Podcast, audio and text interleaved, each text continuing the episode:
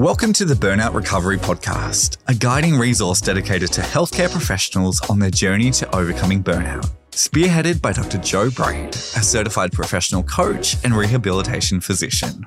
This podcast offers practical strategies through expert interviews and personal resilience stories, providing invaluable tools for navigating professional challenges while prioritizing well-being.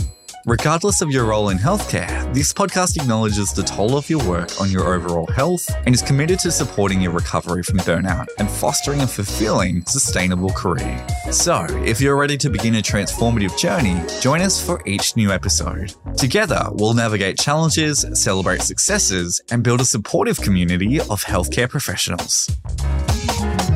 Welcome to another episode of the Burnout Recovery Podcast. I'm delighted to be your host here today for a solo episode all about asking for help in healthcare. I'm going to dive into a topic that's often overlooked but affects countless healthcare professionals, the difficulty of asking for help. So whether you're grabbing a cup of tea or putting this on on your commute somewhere, I've got a short, juicy, useful episode for you today.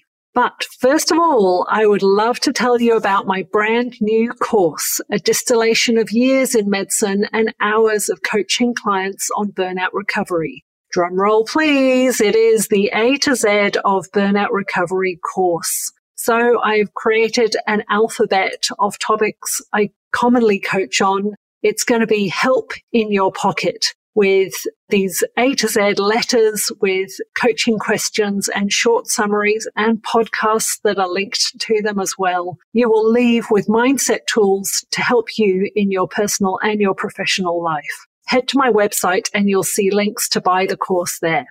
Last week in Australia, it was the Crazy Socks for Docs day of the year, uh, which you might be aware of wherever you are in the world. This is an annual event where we are raising awareness of mental health in healthcare workers and reducing the stigma around asking for support. So I thought it was only fitting to be doing a podcast around this topic, around the stigma of asking for support.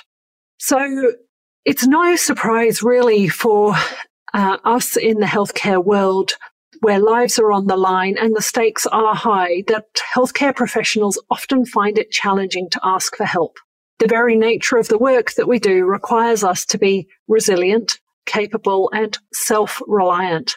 However, this can sometimes lead to detrimental consequences. We often enter our respective field in health with a deep rooted desire to help others and we will put hours in in helping patients, their families, um, our peers, and often neglecting our own needs in the process. You may feel an internal pressure to be strong, competent, and capable at all times. And this can be a really high level of pressure for the individual in healthcare.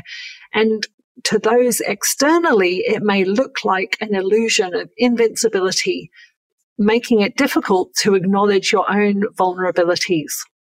So what are some of the reasons why healthcare professionals might find it hard to ask for help? So one significant factor is the fear, the concern of being perceived as weak or incompetent. And in a profession that demands expertise and authority, admitting uncertainty or seeking assistance can be perceived as a sign of inadequacy. This fear can lead to feelings of shame and guilt and further exacerbating the reluctance to seek support.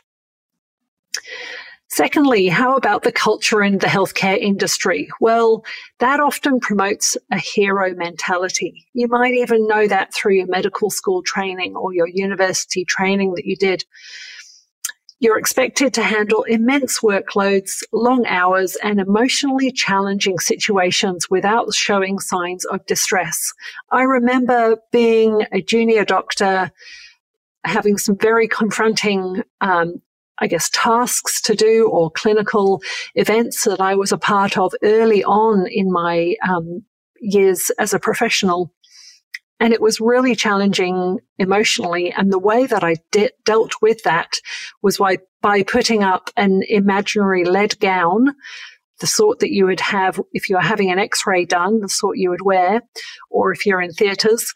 And that was sort of my barrier to feeling the emotions that I would have normally felt when confronted with the uh, events and the incidents and the tasks that I had to do as a junior doctor. The expectation of being a hero all the time is not really, is not realistic, but it's also quite detrimental to our well-being. Sort of when can we ever show our vulnerabilities that we are a human too in this healthcare world? The pressure to constantly be the savior can hinder the very act of reaching out for help when it is needed most. And the third factor that contributes to the struggle of asking for help is the potential impact on one's professional reputation. You know, we've worked very hard as a healthcare professional to establish our careers and earn the trust of our colleagues and patients. And the fear of tarnishing one's reputation by admitting vulnerability or needing support can be paralyzing. Individuals may worry that reaching out for help could be seen as a sign of incompetence or an inability to handle the demands of your profession.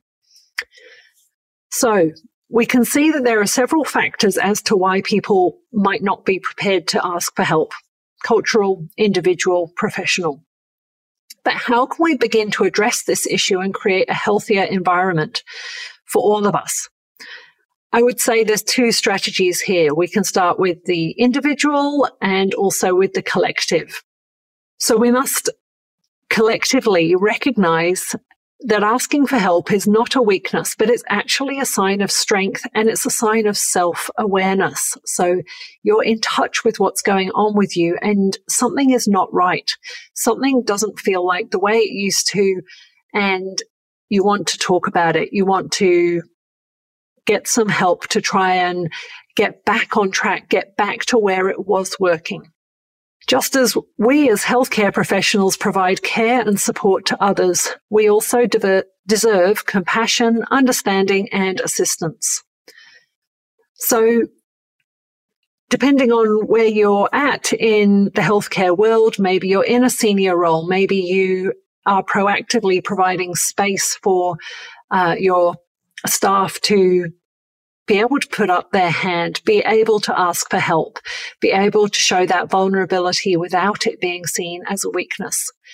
And maybe on the individual side, you've got somebody you can turn to. You've got a resource you know you can go to if you want help. Maybe um, you have engaged with a mentoring program. I know we have a lot of those in the local health district. Maybe you're reaching out to a counselor. Maybe you're reaching out to a therapist. Maybe you're reaching out to a coach.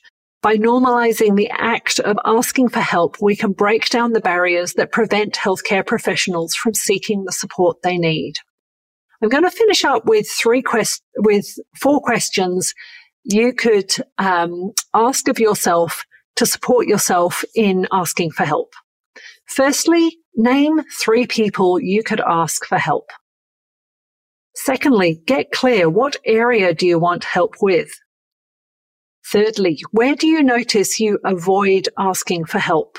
And fourthly, where do you notice you're happy and more comfortable asking for help? So finally, I want to wrap up with reminding you that the well-being of you as a healthcare professional or healthcare professionals that look after you is crucial, not only for their personal lives, but also for the quality of care they provide to patients.